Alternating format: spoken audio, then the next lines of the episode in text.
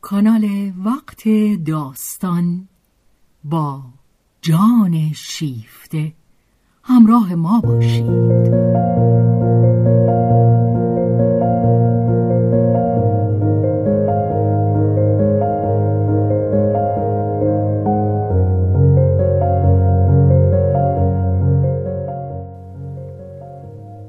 اثری از رومن رولان.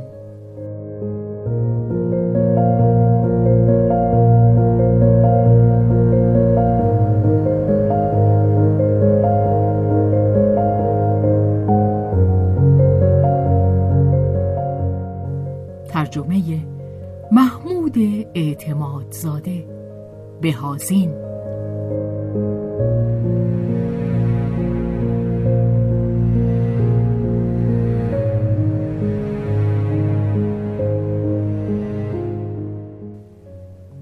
به روایت شهرزاد فتوهی.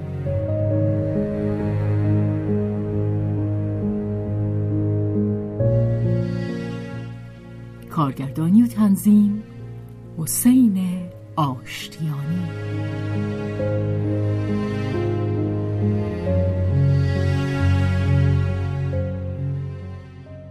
جلد سوم مجد بخش. دنباله واپسین صفحات مادر و پسر از جلد دوم. روز متارکه جنگ. یازدهم نوامبر 1918 در خانه آنت ریویر.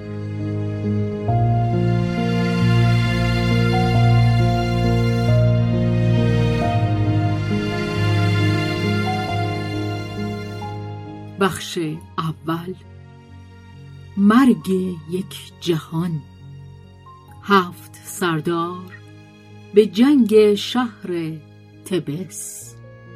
از شهرهای یونان باستان رقیب آتن و اسپارت.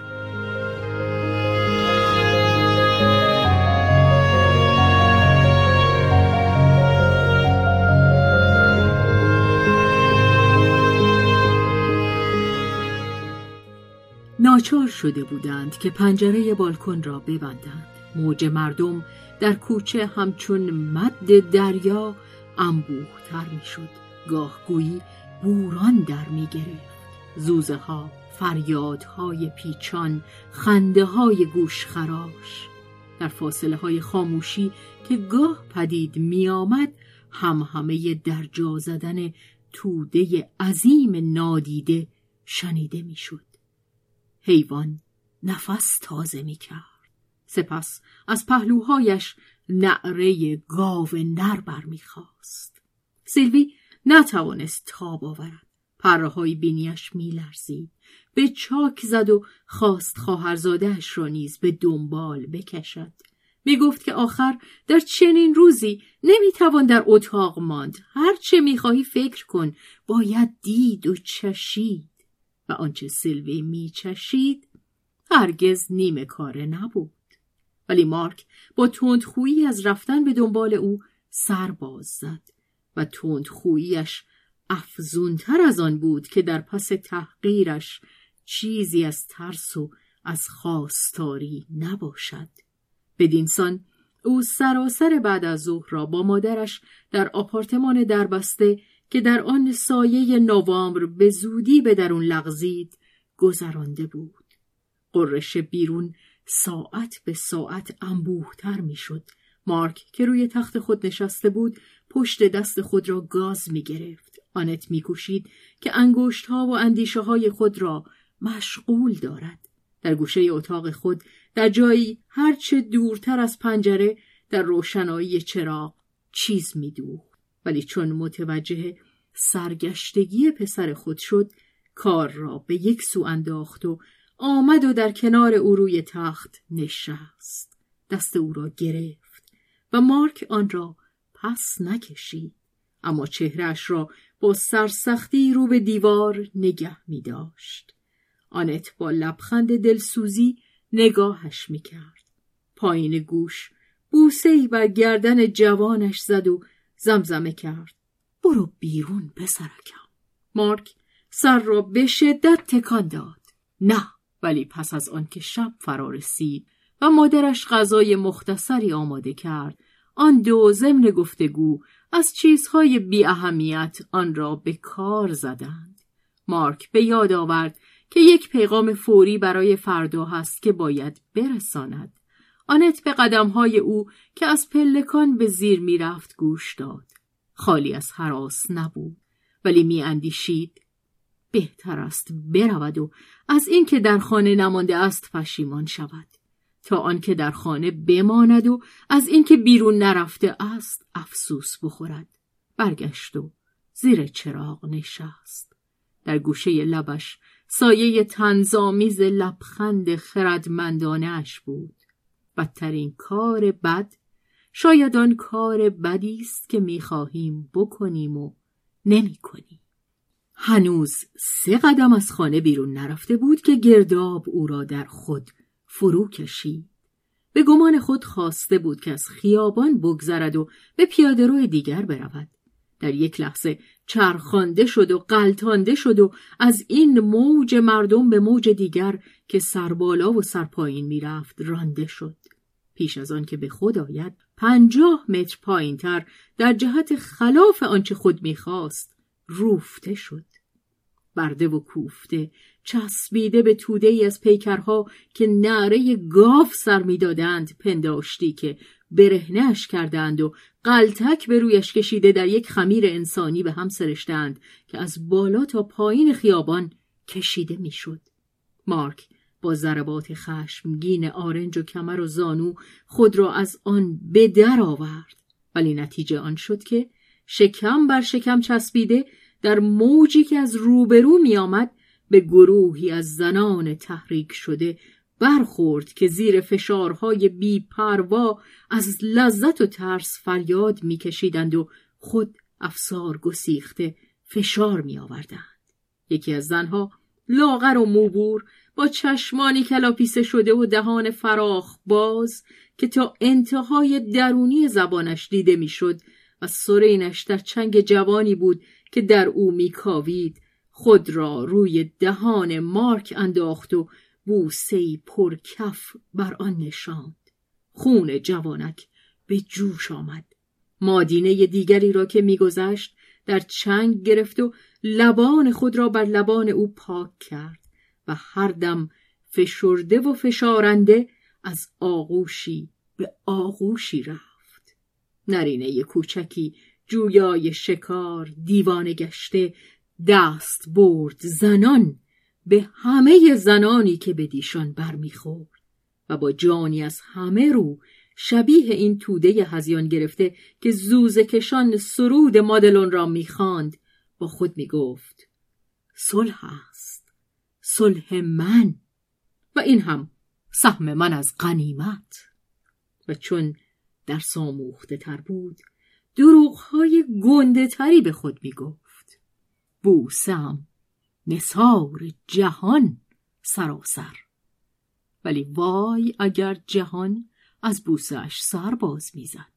مارک به خروس بلند قامت دیگری برخورد که دهانی را که مارک از آن بوسه میرو بود از دهانش جدا کرد. پیش از آن مارک دلبستگی به آن بوسه نداشت. پس از آن با سرسختی بدان دل بست. مشتی به زیر چانه گیجش کرد و به میان موجهای انسانیش انداخت و بر اثر این ضربه جمعیت از هم شکافت و میان او و مردی که مزه مشتش زیر دندانهای او بود فاصله انداخت و دیگر تلاش خشمگین او برای آنکه خود را به آن مرد برساند بیهوده بود. آتش کینهای که در او میسوخت در پی تلافی بود. می‌خواست بیدرنگ انتقام بگیرد یا بمیرد. تصادف همان دم از راهی که ناجوان مردانه تر از همه بود آن را در اختیارش گذاشت. مارک بی هیچ تردیدی در آن چنگ انداخت. چند قدم دورتر از او دختر جوانی در تقلا بود. مارک به یک نظر پی برد که دختری است بورژوازاده و شهرستانی و میباید از مهمانخانه خود بیرون آمده در کوچه ها گم شده باشد و اینک گرفتار سیلاب جمعیت شده در آن غرق گشته است چهره گرد و ساده و حراسان داشت در تلاش بود که خود را از یک کوچه فرعی برهاند اما موج مردم او را به بازی می گرفت. دختر در برابر گستاخی های چرکین بیدفاع مانده بود و چشمان حیرت زدهش کمک می‌خواست. مارک به سان شاهین کوچکی به سوی او هجوم برد. راهی که او به هنگام حمله بر شکار خود میان مردم باز کرد فضایی خالی گرد آن ماده کپک پدید آورد. از کوچه فرعی تنگ و تاریکی که سربالایی می‌رفت پا به گریز نهاد. مارک به دنبال او تاخت و کفلهای او را به دو دست گرفت. پیکر نرم و تپنده او را زیر چنگ خود حس کرد. کمرش را میان چهار دست و پا و زیر شکم خود خم داد. دختر آماده افتادن بود. زانوانش تا می‌شد گردنش را میان شانه ها فرو برده سر را خم کرده بود و از ترس نزدیک به مردن بود در روشنایی آپارتمانی در طبقه همکف مارک گردن سفید و باریک او را دید و گازش گرفت. قربانیش ناله ای کرد و چهرهش را با دستهای خود پوشاند. مارک انگشتان منقبض گشته او را که یکیشان از میان دستکش فرسوده بیرون می‌زد از چهرهش برکشید. سرش را برگرداند و چانهاش را بالا زد و با خشونت به سراغ دهانش رفت.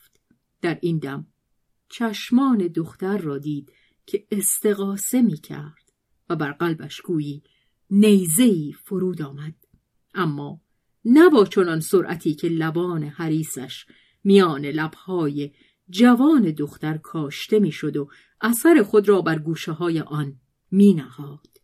مارک بر زبان خود مزه خون را حس کرد و در همان دم برخورد چشمان دختر را با چشمان خیش یکه خورد. سید را رها کرد و او چون دیگر نگه داشته نمی‌شد فرو ریخت. دختر در برابر او بود. به زانو افتاده. چهره میان بازوان پنهان شده. عاجز از فریاد کشیدن بی حرکت ترس خورده و نیرویی در او نه جز آنکه خود را از دیدن باز دارد. کوچه خالی بود. یک پیش آمدگی خانه ها خیابان مجاور را از نظر پنهان می داشت و سیلابی که در خیابان می غرید مانند نورافکنهای برقی که شب را در پیرامون حفره آتشین خود تاریکتر می نمایند خاموشی را در آن فرو رفتگی که سگ و شکار آن دو کودک در آن از حرکت بازی ایستاده بودند می انباشت. مارک نگاه آشفتهای بر پیکری که در پایش افتاده بود افکند و بی آنکه در پی بلند کردنش باشد فرار کرد. یک چند در پیچ و خم کوچه های واقع بر دامنه تپه سنت ژنویو سرگردان گشت و در آن میان گاه یک باره در پیچ کوچه‌ای به قلقله و آشوب جشن فیروزی بر می‌خورد تا آنکه مانند موشی شناکنان از گندابرو خیابان بیرون آمد دیر وقت بود که توانست خود را به پلکان خانه در ظلمت فرو رفته برساند. در راهروی تاریک آپارتمان طبقه پنجم از آستانه اتاق مادرش روشنایی بیرون می‌زد. بی آنکه چراغ بیافروزد به رخت خواب رفت. برهنه در ملافه های یخ زده سرانجام بار دیگر در دل شب روح سیلی خورده خود را باز یافت که چنگ در گلویش برده فریاد می‌زد.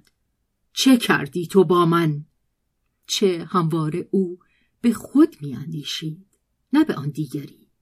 مارک با شکم روی تشک دراز کشیده دهان را در بالش فرو برد و آنگاه خود را به جای قربانی خود و در اندام او دید. آن گردن لطیف آن پیکر دخترک دست برد زده آن تصاحب به زور و از دوتاشان آنکه بیشتر آلوده شده بود خود او بود. آری پس از همه آن قلم بگویی ها پس از آن غرور بلند پایه گفتگوهای آن روزش با مادر خیش پس از آن ادعاهای قهرمانی که بر گونه روباهان و گرگان جنگ بزرگ سیلی می‌زد که چگونه جهان را به زور نیرنگ و زیر نقاب حق پاره پاره می کردند. خود او در دزدیدن تک قنیمتی به نام حق زور شتاب ورزیده و سهم خود را هرچه فرومایه تر انتخاب کرده بود. مارک بار دیگر دختر جوان را به زانو روی سنگ فرش کوچه افتاده دید و به یک حرکت ملافه ها را از خود دور کرد. اندیشه آن که همچون دوست پا به فرار گذاشته بود آتشش می‌زد. چیزی نمانده بود که دوان دوان به آنجا که دختر را رها کرده بود برود. که چه کند؟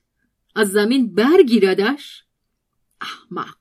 مارک برهنه بر لبه تشک نشسته بود. در پس دیوار مادرش در بستر خود قلط زد. مارک نفس در سینه حبس کرد و دوباره دراز کشید. دهان بیبزاق دختر را زیر دندان داشت. بار دیگر آن لب را خواهید. حمله تازه از بیرحمی به او دست داد. هرچه باشد اثر دندانم روی تو است و تو اگر به من بر بخوری من خواهمت شناخت. اما تو نخواهی توانست مرا بشناسی.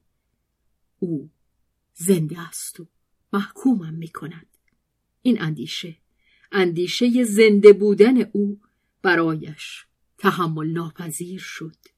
کاش امکان داشت که بمیرد و با آن تحرک اندیشهش که بی آنکه از چرخیدن به گرد یک موضوع منصرف شود از او به جهان میپرید پی برد که چرا آن کس که با انگشت با جنایت تماس یافته است دست خود را در آن فرو می‌برد تا دیگر نبیندش. پس از آن سیلاب ترحم او را فرا گرفت. بگذار زنده باشد. خوشبخت باشد. دلش می‌خواست بر کوفتگی های زانوان گردش بوسه بزند. پس از رسیدن به این نقطه مارک دیگر دور از آن نبود که باز دست خوشه همان فشار حیوانی شود که وادارش کرده بود. در دختر چنگ بیاندازد و بدین سان دایره سوزان مسیر خود را از سر بگیرد.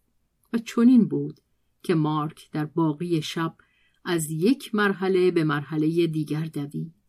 دلسوزی و بیرحمی کینه به خیشتن یا به او پشیمانی و افسوس هم از آنچه کرده بود و هم آنچه نکرده بود. بدو و باز بدو بیوقفه. پایان کار شکست است. شکست تنها نقطه ثابت در میان در هم ریختگی جهانی بود. مارک شکست خورده بود. در برابر ضربه های تصادف نیروی نداشت. بی هیچ سلطه‌ای بر اعمال و اندیشه های خود.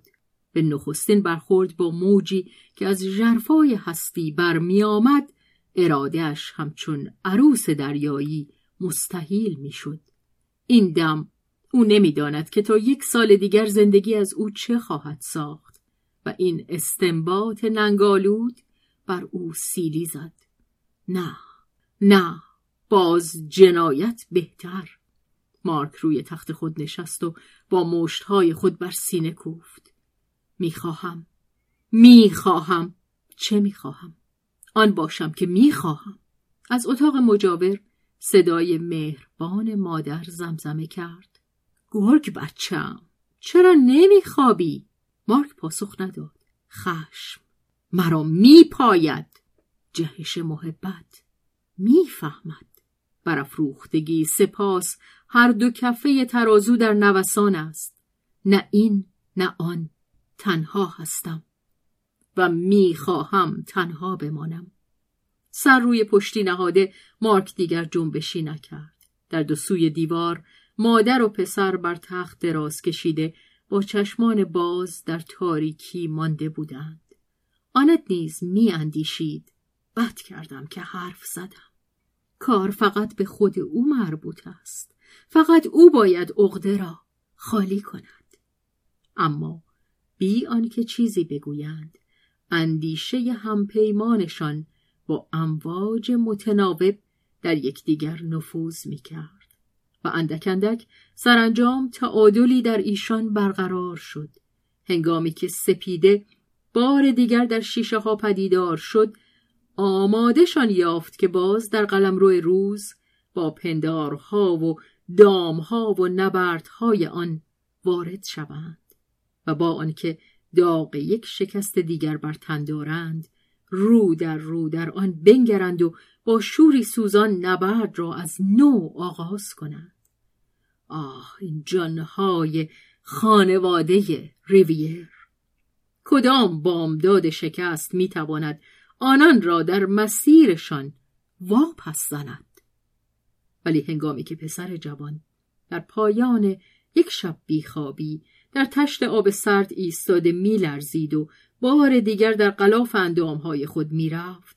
نگاهش قرقاب زمانه و جهانی را که در آن رها شده بود با آن ناتوانی مفرت خیش با آن مصائب و شرمساری هایی که در راه به انتظار او بود میکاوید و آه می‌کشید.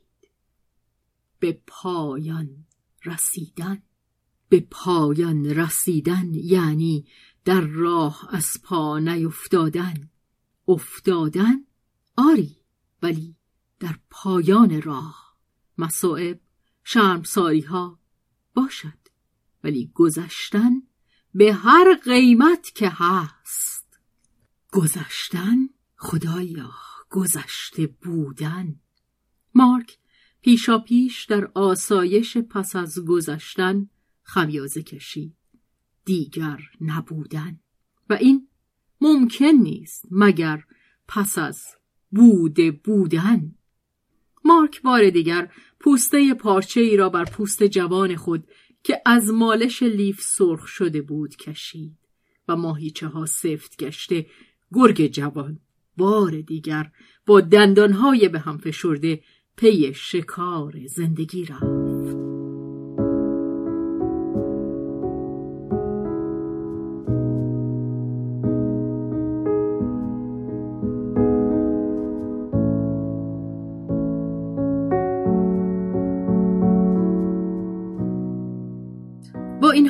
این شکار در عصر و زمانی دیگر ماجرایی بس گیراست.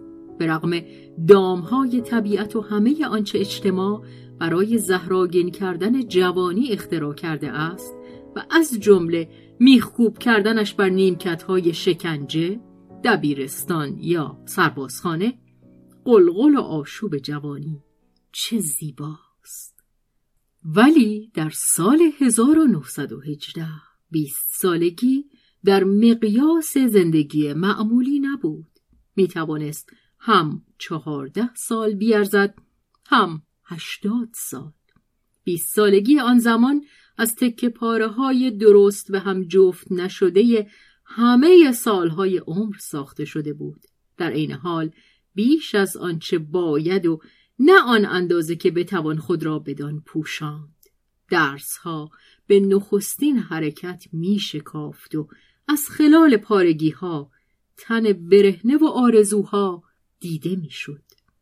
مردان پیشین مردانی که آنان را کاشته بودند تخم خود را باز نمی شناختند و در دیده این پسران که پدران خود را گم کرده بودند مردان نسل پیش بیگانگانی می نمودند که دور نبود آنان دشمنشان بدارند و به هر حال تحقیرشان می کردند. حتی در میان خودشان خود این جوانها تقریبا هیچ امکان تفاهم نداشتند. هر کدامشان پازل دیگری بود و کاش زندگی همینقدر یک بازی بود. بسیاریشان میکوشیدند که این را بباورانند تا خود باورش کنند. ولی خوب می‌دانستند که در این صورت زندگی یک بازی وحشتبار بازی یک دیوانه بود همه چیز ویران شده بود و بادی که بر دشت ویرانه ها میوزید عفونت گودالهایی را که در آن نعش ها انباشته شده بود با خود می آورد. کجا امکان نوسازی جهان بود و با چه سنگهایی و روی چه زمینی و بر پایه چه داده هایی هیچ نمی‌دانستند. در این ویران سرایی که دود از آن برمیخواست چیزی نمی‌دیدند. تنها چیزی که کم بود نداشت بازوی کار بود. ولی برای بازوبان بیست ساله سخت است که به عنوان همه نصیب خود از زندگی در این دوران جوانی که چندان زود میگذرد و چنان در خطر است خود را به یک کار توانفرسای گلکاری محکوم کنند و کسی را هم نداشته باشند که رهبریشان کند از کجا می دانستند که حتی پیش از آن که نخستین دیوارها را بر خاک سست پینهند زمین لرزه تازهی نخواهد آمد و آن همه را فرو نخواهد ریخت؟ چه کسی می توانست دوام جهانی را که بر پایه معاهدات جنایت و حماقت برپا داشته می‌شد باور بدارد. همه چیز سست و لرزان بود. هیچ چیز مطمئن نبود. زندگی فردایی از پس نداشت. فردا باز قرقاب می توانست دهن بکشاید. جنگ جنگ های بیرون و درون هر دو. آنان جز امروز چیزی در دست نداشتند. اگر با ده انگشت با هر بیست انگشت دستها و پاها در آن چنگ نمیانداختند از دست می‌رفتند. ولی این امروز را کجا می‌توان به چنگ گرفت؟ در کجایش می‌توان ناخون فرو کرد؟ نمی‌توان در آغوشش کشید. بیشکل است عظیم است میلغزد و دست را نوچ می‌کند. اگر به این توده در چرخش نزدیک شوی همچنان که سنگ از فلاخون به بیرون پرتابت می کند یا آنکه در خود می کشدد و تو در ته آن فرو می روی. اما وقتی که تو مارک باشی و بیست ساله باشی او بیست سال ندارد. به زحمت اگر نوزده سالش باشد. سرسختی می کنی نه بیرون بیفتی و نه به درون کشیده شوی و آنگاه شکم امروز را می‌گیری و در آن می سپوزی بگذار تصاحبت کنم. بعد هم مانند نرینه های حشرات جان بدهم. و چه بسخستگی در این تب دست های متشنج. چه بار قولاسایی برای شانه های یک پسر جوان. آه چه وظیفه بیتناسبی باز خوشا به حال آنان که تنها زندگی محدودی دارند زندگی یک طرفه فقط یک نیاز که باید ارضا کنند. ولی مارک چهار یا پنج زندگی داشت. همه گرسنه که درونش را میخوردند. میبایست بشناسد. میبایست بگیرد. میبایست کام بجوید. میبایست عمل کند. میبایست باشد. و این بچه روباه ها که او مانند آن پسر اسپارتی زیر پیراهن خود پنهان می کرد هم یکدیگر را و هم او را گاز می گرفتند. نمی توانستند همه با هم ارضا شوند. در اسپارت دزدی به شرط آنکه آشکار نشود مانعی نداشت. یک روز پسرکی بچه روباهی را دزدید و زیر پیراهن خود پنهان کرد. روباه شکمش را درید و او برای آنکه دزدیش آشکار نشود تحمل کرد. فوری تر از همه کام گرفتن یا شناختن؟ اول شناختن. ریویر جوان این اندیشه را تحمل نمی توانست کرد که پیش از دیدن پیش از دانستن ترک زندگی گوید به نظرش می رسید که در آن صورت در سراسر ابدیت خیش در یک شب نومیدی بدتر از همه دوزخهایی که اختراع کرده اند سرگردان خواهد بود. زیرا بیهوده می گفت که به هیچ چیز پس از زندگی باور ندارد. هیچ چیز برای یک قلب بیست ساله بیرحمان ترین ابدیت هاست. چگونه می‌توان دانست و چه میباید دانست؟ مارک از همه چیز بیخبر است و پیش از هر چیز از کجا میباید آغاز کرد؟ همه چیز به سوال گذاشته شده است و همه چیز در یک زمان بر انسان هجوم میآورد. آموزش سالهای جنگ جاهای خالی باور نکردنی به جا گذاشته است که هرگز پر نخواهد شد. اندیشه در جاهای دیگری ولگردی می کرد تن نیز. مارک بیشتر در کوچه بود تا روی نیمکت دبیرستان. وقتی هم که لطف می کرد و کفلهای لاغرش را روی نیمکت دبیرستان میگذاشت چشمان تیزبین و سخت این بچه گرگ باریک میان با فروغهای شگرفی روشن می‌شد و او از خلال دیوارهای عبوس به دنبال شکاری جز این کالبدهای فرتوت دانشگاهی می‌رفت.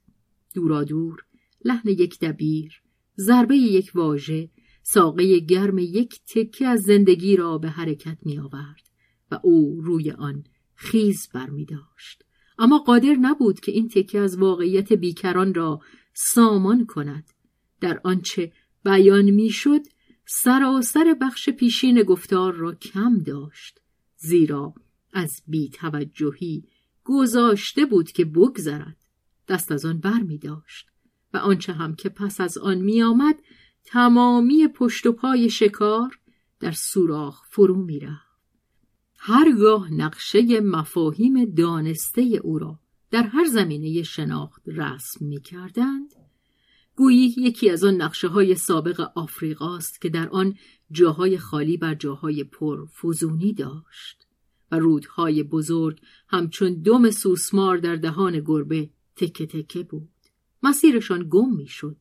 تخیل کمبودها را جبران می کرد و اینجا و آنجا شهرها یا کوههایی افسانوار برآورده از ریگ جوانه می‌زد. کمبود او قرنهای کاملی از تاریخ بود و یک دور تسبیح.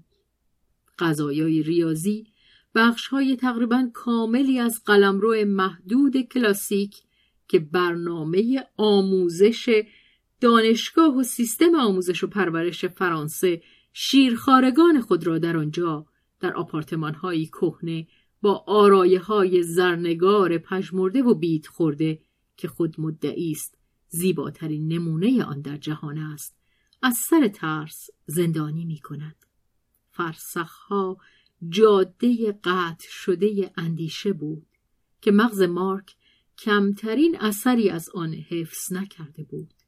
با این همه او به اتفاق صدها جوان کودن دیگر که بیش از او چیزی نمی‌دانستند و برخلاف او آتش گستاخ هوشمندی را در چشمان خود نداشتند امتحان پایان تحصیلات خود را گذرانده بود. در آن روزگار کار را بر پسران و برادران قهرمانان که اگر هم قهرمان نبودند شاید که می توانستند باشند آسان می گرفتند. ولی او مارک در حق کسانی که او را از چشم پوشی خود برخوردار کرده بودند یک ذره چشم پوشی نداشت اسب خوب هرگز بر سوار احمقی که مراعاتش می کند و از محکم بستن تنگ قفلت می ورزد نمی بخشد. آزمون این سالها پایه های قدرت و نفوذ همه مردان و همه کتابهایی را که رهبران نسل گذشته بودند ویران کرده بود. آنچه از این گونه دیده بودند، آنچه از این دست خوانده بودند، کم و بد با مایه های امروز سازگار نبود. این جوانان با همه اطلاع کمی که از واقعیتهای جنگ و صلح داشتند واقعیتهایی که همه دروغگویان صاحب مقام این فریبندگان فریب خورده از ایشان پنهان داشته بودند باز به غریزه و بر اثر حواس هنوز تازهشان که در همه استادان خیش چاکر معابی هوش را در برابر دولت و فرتوتی گفتار فسیحشان را بو می کشید راه بدگمانی و احتیاط می سپردند. به فرض آن هم که جایی در فرانسه یا بیرون آن نیروهایی آزاد و حقیقی باقی مانده باشند. این جوانان چیزی از آن نمی‌دانستند. مراقبت شده بود که از پیش آن نیروها را نزدشان اعتبار کنند و آنان هیچ میل نداشتند که در این احکام غلط تجدید نظر کنند. اعتمادشان تباه شده بود. آنان همه اندیشه نیم قرن پیش از خود را و کم مانده بود که همه اندیشه باقی اعثار را زیر این عنوان تحقیرآمیز میگذاشتند. باد و هوا خیک های باد کرده واژه ها و پی نمی بردند که خیک های جوان خودشان کاری جز این نخواهد داشت که با واژه های دیگری پرباد شود. این همه نه دهم محتوای هوش انسانی است.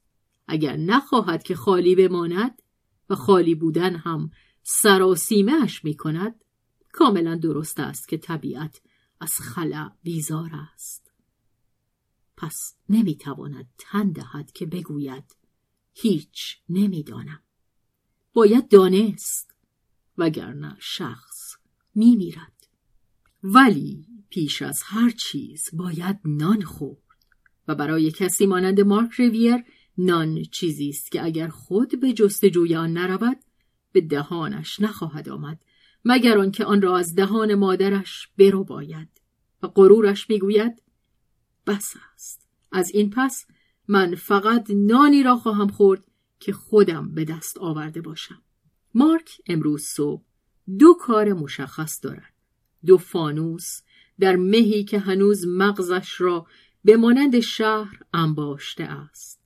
یک درس مکالمه به یک آمریکایی موسرخ با چشمانی گلرنگ عضو هیئت نمایندگی ویلسون رئیس جمهور آمریکا در نخستین جنگ جهانی که در محله لاموئت مسکن دارد و دیگر دست نویس منظومه های جفنگی که مارک ناگزیر بوده است فرانسه آن را که رنگ برزیلی داشت به حساب مرد زردنبویی از اهالی ریو که منزلش در نزدیکی سوربن است با بیحوصلگی و خشم اصلاح کند.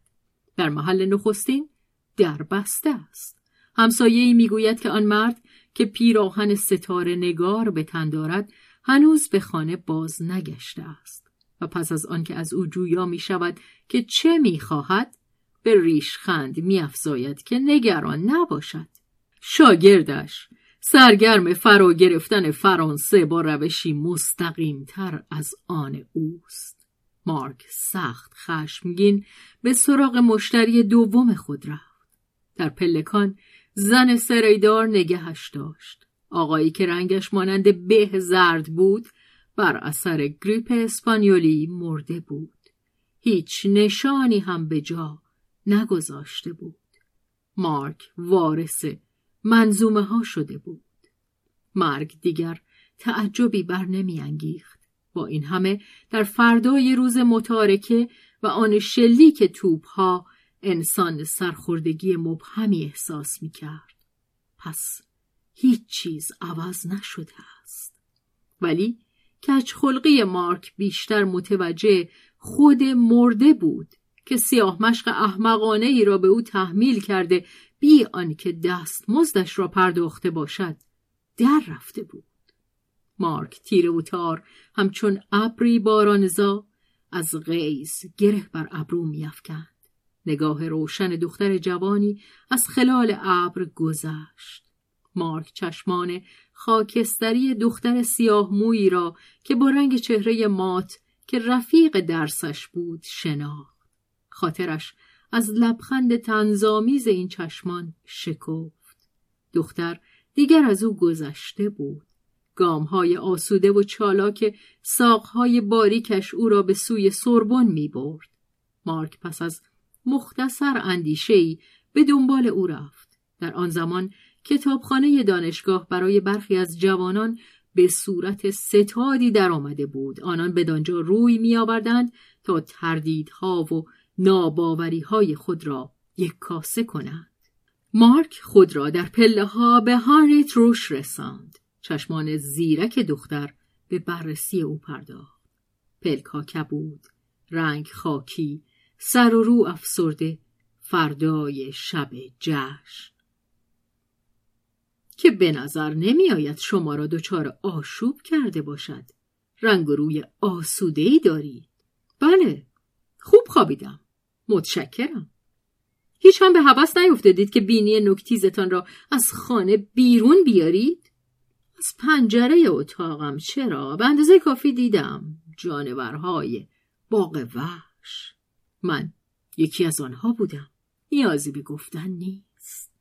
مارک با سر و روی آزرده گفت متشکرم. خیال می‌کنید که من در این باره شک داشتم؟ دیگه بدتر. آن دو در آستانه کتابخانه بودند. دختر در شیشه نگاهی به خود افکند و دستی به موهای خود زد. یکی بیشتر یا کمتر؟ نباید به دل گرفت. دختر به درون تالار قرائت رفت. مارک چشمش به برخی از دوستان خود افتاد. نام دوست بیشتر اقراق بود. میان این پسران دوستی مستحکمی وجود نداشت.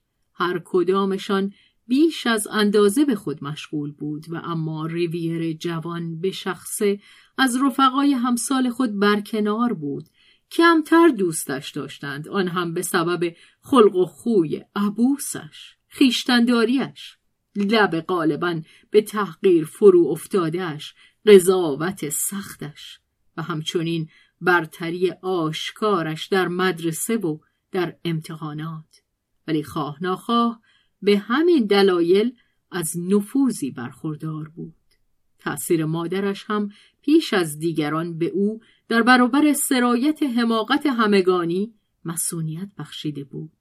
مارک مانند آن دیگران منتظر پایان جنگ نشده بود تا به فریب کاری جهانی پی ببرد و آن را اعلام بدارد. این تقدم که او بر آنان داشت و به هنگام خود آن را به بهای بدنامی سختی خریده بود امروز که چشمشان باز شده بود اعتباری به او می‌داد. آنان چندان انصاف داشتند که اعتراف کنند حق با مارک بوده است. و در آن زمان آنچه اینان بدان نیاز داشتند آن نبود که از نرینه و مادینه کسی را بیابند که دوستش بدارند. دوستی و دشمنی در آن روزها ارزان بود بلکه کسی که بتوان باورش داشت کسی که روشن ببیند. آنان چهار یا پنج جوان بودند که میان خود هیچ چیز مشترکی جز کشف آن فریبکاری نفرت انگیز نداشتند که هر یک از ایشان به تن خیش از آن سیلی خورده بود. شرمساری و خشم آنکه گرفتار چنین دامی بوده اند. نیاز انتقام کشیدن و خاصه نیاز دفاع از خیشتن در برابر فریبکاری های آینده. آنان را بر آن می داشت که به هر قیمت که باشد بیرون از باقی گله گرد هم آیند. برایشان لازم بود که دوگانگی ها و بیگانگی های خود را وادار به خاموشی کنند تا بتوانند ناتوانی ها و نیرومندی های خود را با هم در میان نهند. دوست نه ولی متحد شوند. آنان مانند حشرات نابینا که با شاخکهایشان بر دیوار شب دست می‌کشند کورمال با هم راه می‌رفتند و هر یک از ایشان بی آنکه خواسته باشد نشان دهد از دیگران ضربه واژه‌ای را انتظار داشت که او را به راه بکشاند. در این باره آنان چندان چیزی بیشتر از یکدیگر نمی‌دانستند اما هر پنج تن از محیطهای متفاوتی آمده بودند. از این رو هر کدامشان فروغ تجربه هایی را که دیگران کم داشتند و نیز امکانات گوناگون سرشت خود را با خود می آوردند. آدولف شوالیه کوتاه فربه آرام یک برجوای جوان شهرستانی بود از یک خانواده قدیم بری کارمند دادگستری و صاحب زمینهای مرغوبی در زیر آفتاب تاکستانها و کشتزارهایی آباد.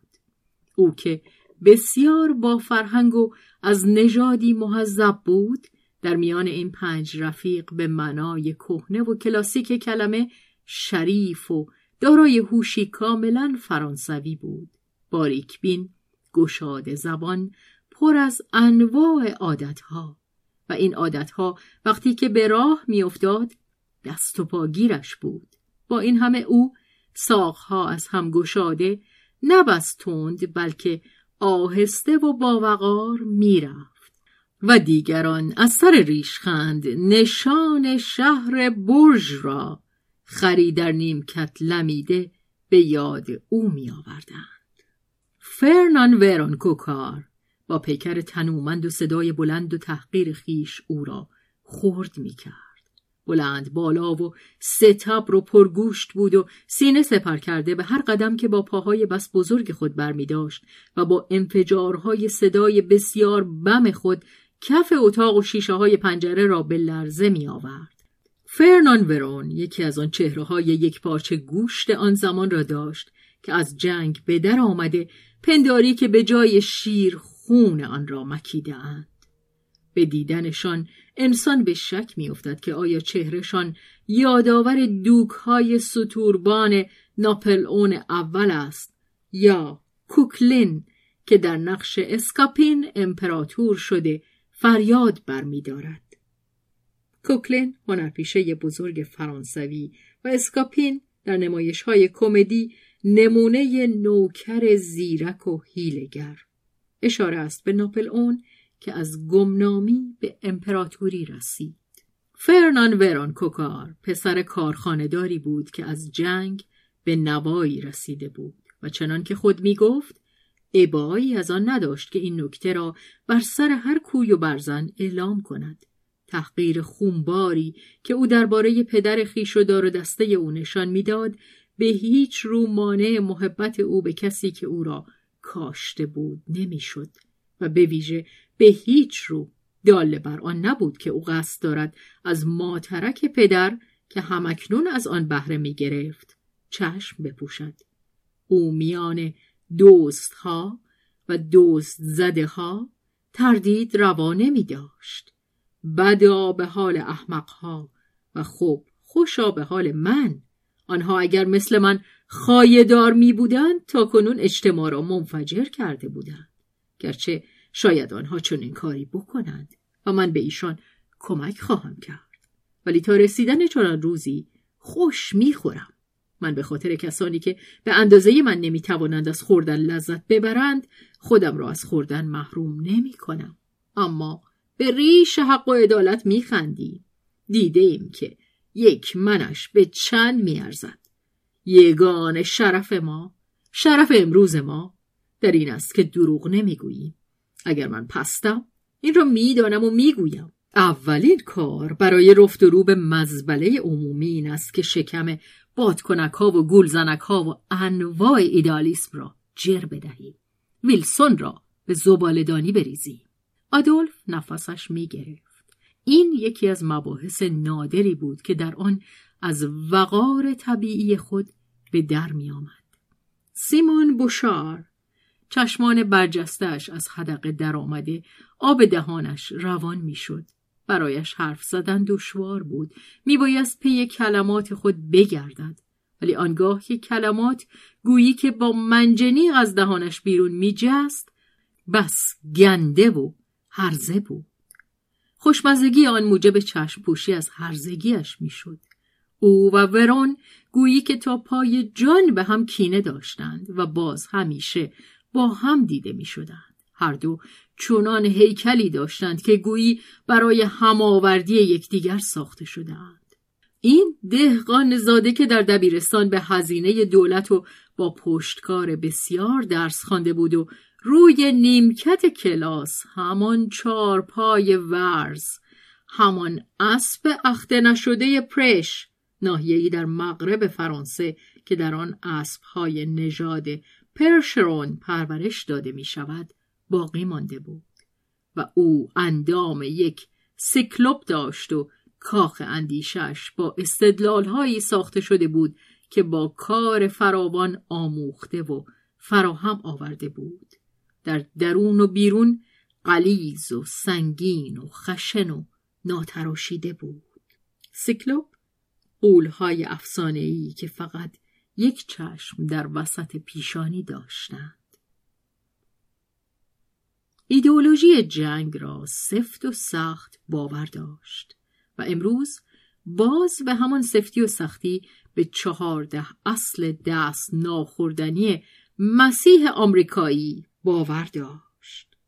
منظور ویلسون رئیس جمهور زمان جنگ آمریکاست که صلح را بر پایه چهارده اصلی که خود اعلام کرده بود می‌خواست.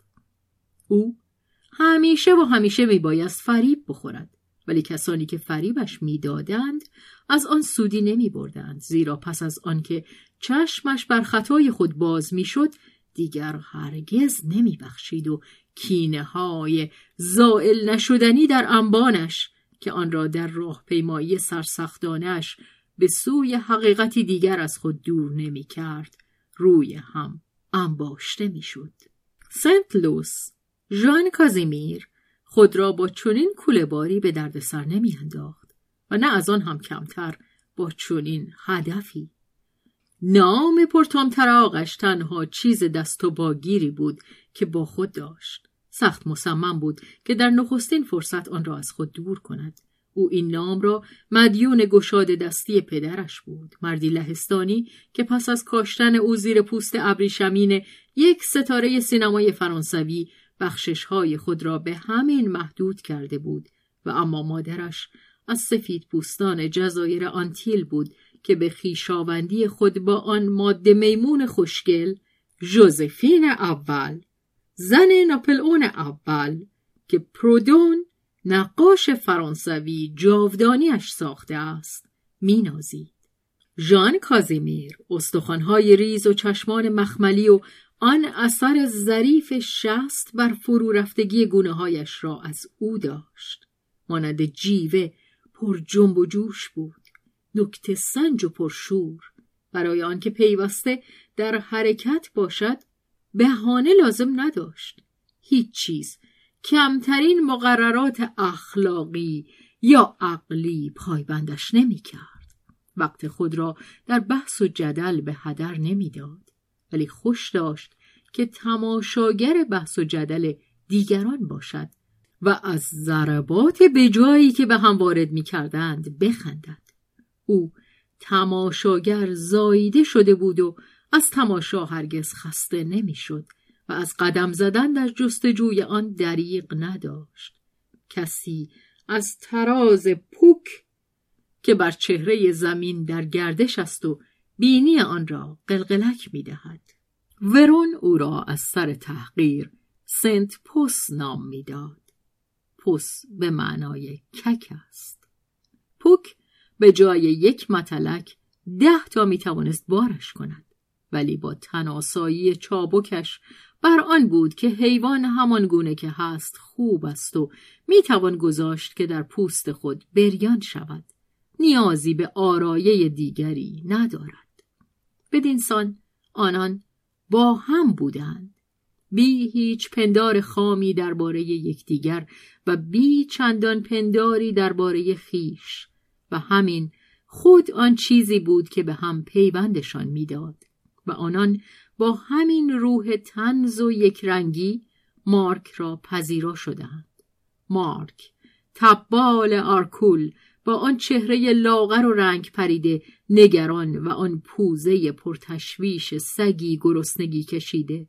آنان شور و گرمایی حتی شاید علاقهای برای آنچه می توانست زیر این صورتک در جنب و جوش باشد برای دلواپسی های شخصی او نداشتند هر یک از ایشان با نگرانی های خود دست به گریبان بود و آن را برای خود نگه می داشت.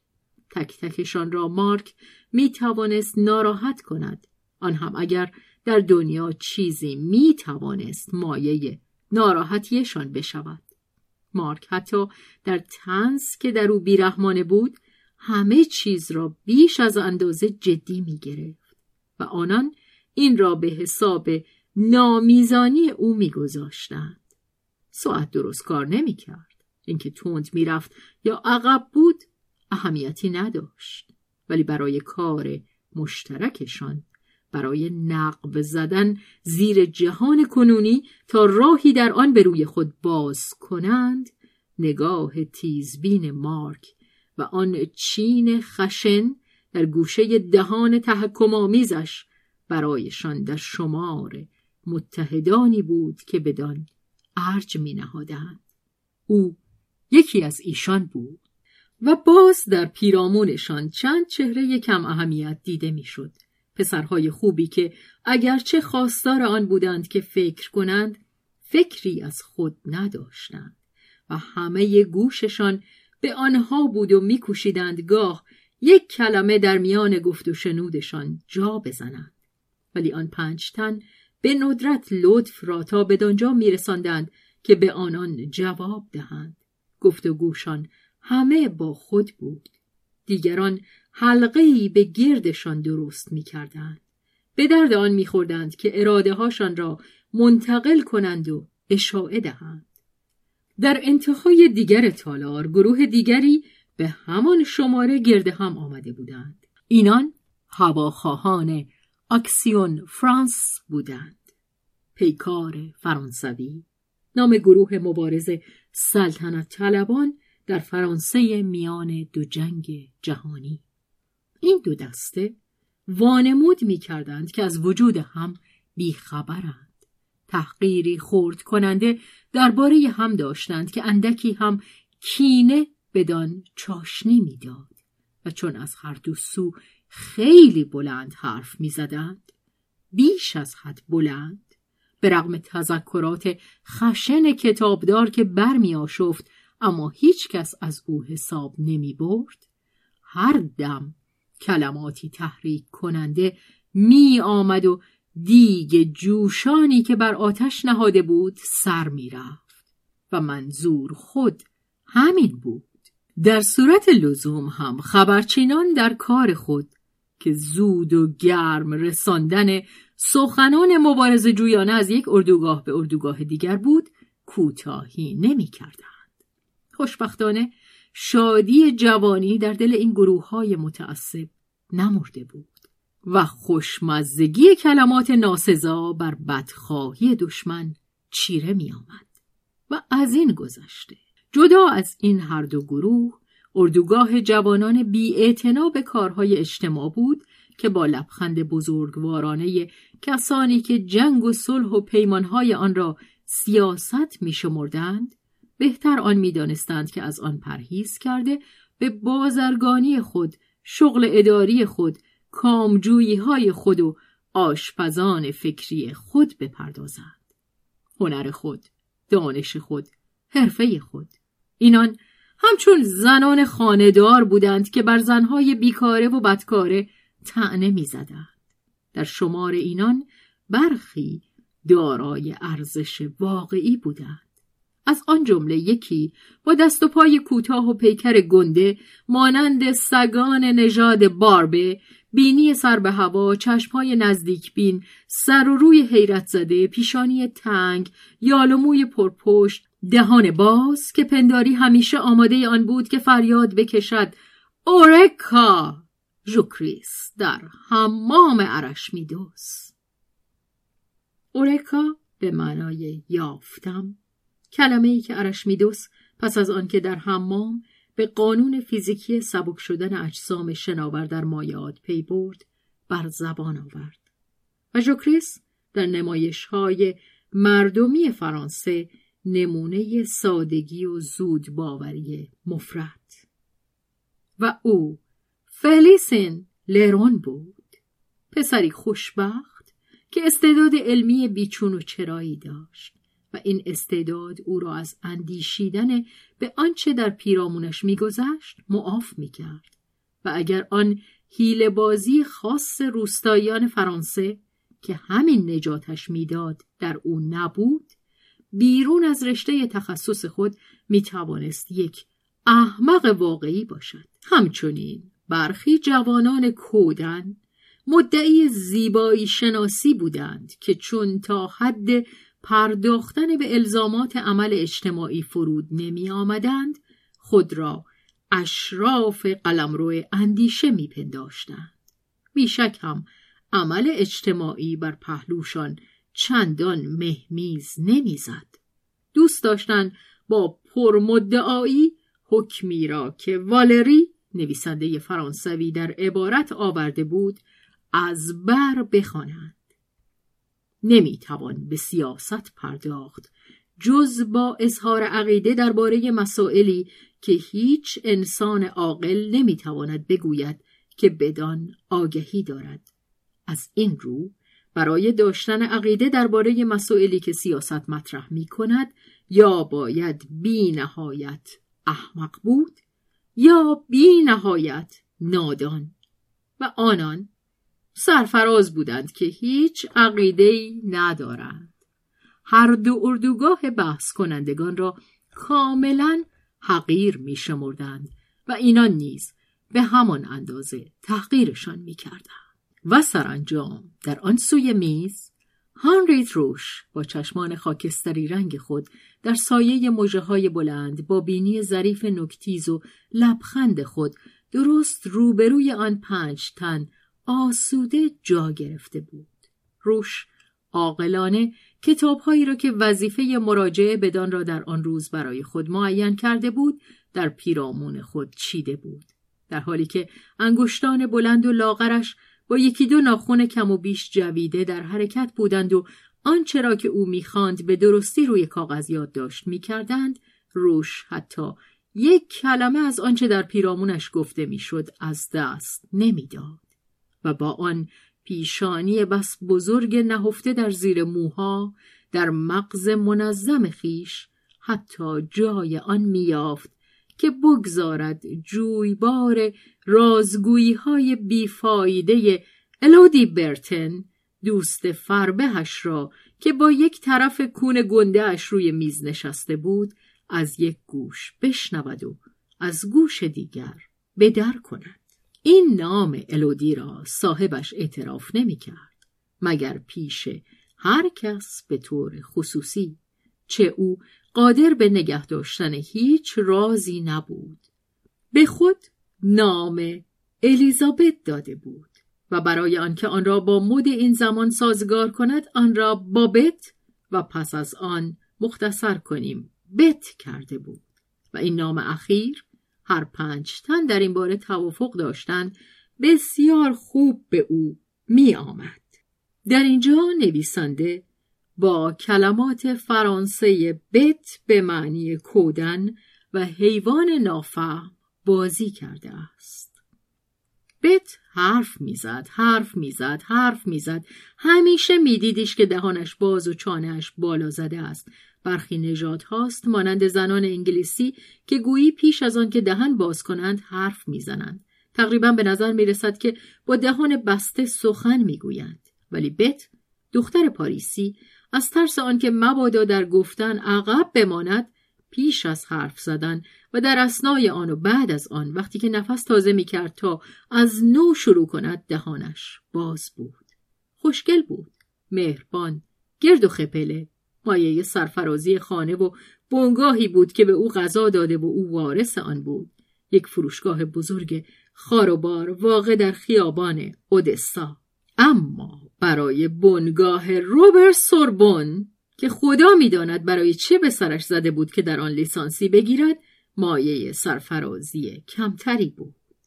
روبر برسون کشش مخصوص سن لویی که مدرسه برای دانشجویان تنگ دست علم الهیات در پاریس بنا کرد و همان مدرسه بعدها به تدریج به صورت دانشگاهی درآمد که به نام او سوربن نامیده شد. فهم و دانش برای بت جاذبه یک کشور دوردست داشت. راست بگوییم به خود کشور کمتر علاقمند بود تا به مردمش و واژه لیسانس در این جوان دختر کاسبزاده کمتر دردسر یک امتحان توانفرسا را بیدار می کرد تا لذت نشست و برخاست با آزادندیشترین جوانان جهان. دوستی هانریت روش که او با شور فراوانی تحسینش می‌کرد و از سر لطف میگذاشت که به خدمتش قیام کنند به شرط آنکه در وقت و در شکلی مناسب حالش بوده باشد او را در جرگه آن پنج تن وارد کرد. آنان درباره هوش دختران پر وسواس نشان نمی‌دادند به شرط آنکه زیرکی آن داشته باشند که پسندشان بیفتند و سبک مغزترین دختران وقتی که از پاریس باشد هرگز از این بابت کم بودی ندارد. ولی دخترها نمی بایست از جانب آنان چشم داشته خوشخدمتی و نازکشی فراوان داشته باشند. وقت این کار نداشتند. رسم عشق ورزیدن دیگر تأخیر بر نمیتافت. همچنان که موران می‌گوید زن دیگر جز سه تکه رخت به تن ندارد که دگمه هایش را باز کند. موران نویسنده فرانسوی قرن بیستم. یا باید گرفتش یا باید واگذاشت. پیدا بود که امثال بت گرفتنی بودند. امثال هانریت نه. با این همه هانریت را وانه میگذاشتند. هرچند که لاغری و درازی تازیوارش با به دندان این درندگان جوان نبود. ورون که به نظر می رسید آزمایشی کرده و یک دندانش در این ماجرا ترک خورده باشد از آن پار استخوان کینه به دل داشت. آن دو دختر یکی را بدگل و دیگری را کودن مینامید. با این همه میان آن دو تن هیچ یک از آن پنج جوان در تردید نمیماند. این آن دختر بدگل بود که هرچند بدان اعتراف نمی کردند چشم بدو داشتند و باز اگرچه بدان اعتراف نمی کردند برای او بود که این پسرها که در شمار همه تحقیرهای خود پرچم خارداشت هوش زن را نیز برمیافراشتند همکنون در زورآزمایی هاشان صدا بلند و سینه سپر می کردند. خود او در این باره هیچ شک نداشت اما جز تنزی بر کناره لبهای کرک نشستش چیزی از آن نشان نمی‌داد. به نظر می رسید که هیچ چیز نمی شنود. اما همه را به یاد می سپرد. هیچ حرف نمی‌زد مگر برای آنکه گاه گاه یک کلمه تاییدآمیز در جویبار پرچانگی بت بیاندازد و با چشمانی که به دنبال انگشتانش روی کاغذ می‌رفت از خلال مژگان خود در چهره هر یک از آن پنج گاو باز دقیق می‌شد. تنها کسی از آن پنج تن که نیش این نگاه را از میان مژه ها در میافت پک بود که همواره نگاهش در پرسه زدن بود و چشمانش در عین حال روی همه چیز میدوید و چون بحث درباره مفاهیم جز اندک علاقه وازدهی برای دیدن زورآزمایی بحث کنندگان در او برنمیانگیخت به اندازه کافی بیکار میماند که به جمع تماشاگران بپیوندد. به آن سوی میز مهاجرت کرد و با بت به گفتگویی درآمد که از طریق او رو به آن بدگل داشت. جویبار پرچانگی متلک ها را از یکی به دیگری میرساند ورون از سر حسد به بوشار می گفت این هم کک که روی دوشیزمان می دود. زیرا هر دوشان هانریت را دوشیزه اورلئان نام داده بودند. او از آن شهر بود و آنان مدعی بودند که هنوز کک دارد و این میانشان یک موضوع بحث بود. پرده پوشی هم حتی در حضور او نمی کردند. هانریت موژه بر هم نمی‌زد. آره و نه نمی گفت. چانهش را بر دست تکیه داده خون سرد و پر ریشخند در چشمانشان نگاه می کرد. اما حقیقت کار چه بود؟ حقیقت کار هر چه بود آنان تحسینش می کردند. او آنها را در چنگ داشت بر همه اسرارشان آگاه بود. آنان او را در چنگ نداشتند. و به همین علت بود که چون هیاهویی در گرفت ورون برای آنکه کاسه کوزه ها را به هم زند بلند قریده بود. پس از سکوی افتخار چوب به هر جای نبدتر تیگر. من رو تیر میشونمش. تیگر به معنای ببر لقبی بود که به جوش کلمانسو نخست وزیر زمان جنگ جهانی اول فرانسه داده شده بود و گروه اکسیون فرانس یک صدا فریاد برآورده آماده هجوم از جا برخواسته بودند. در این میان کتابدار که بلندتر از دیگران زوزه می‌کشید سرانجام مصمم به تخلیه تالار شده بود. آن پنج تن رفیقان و همراهانشان پی بردند که دیگر نخواهند توانست جلسات خود را در آنجا تشکیل دهند و چون پرسیده شد که اجتماعات آیندهشان در کجا خواهد بود هیچ کس از پیشنهاد بوشار تعجب نکرد که گفت در اتاق دوشیزه و او خود آن را همچون چیزی که بر او مسلم است پذیرفت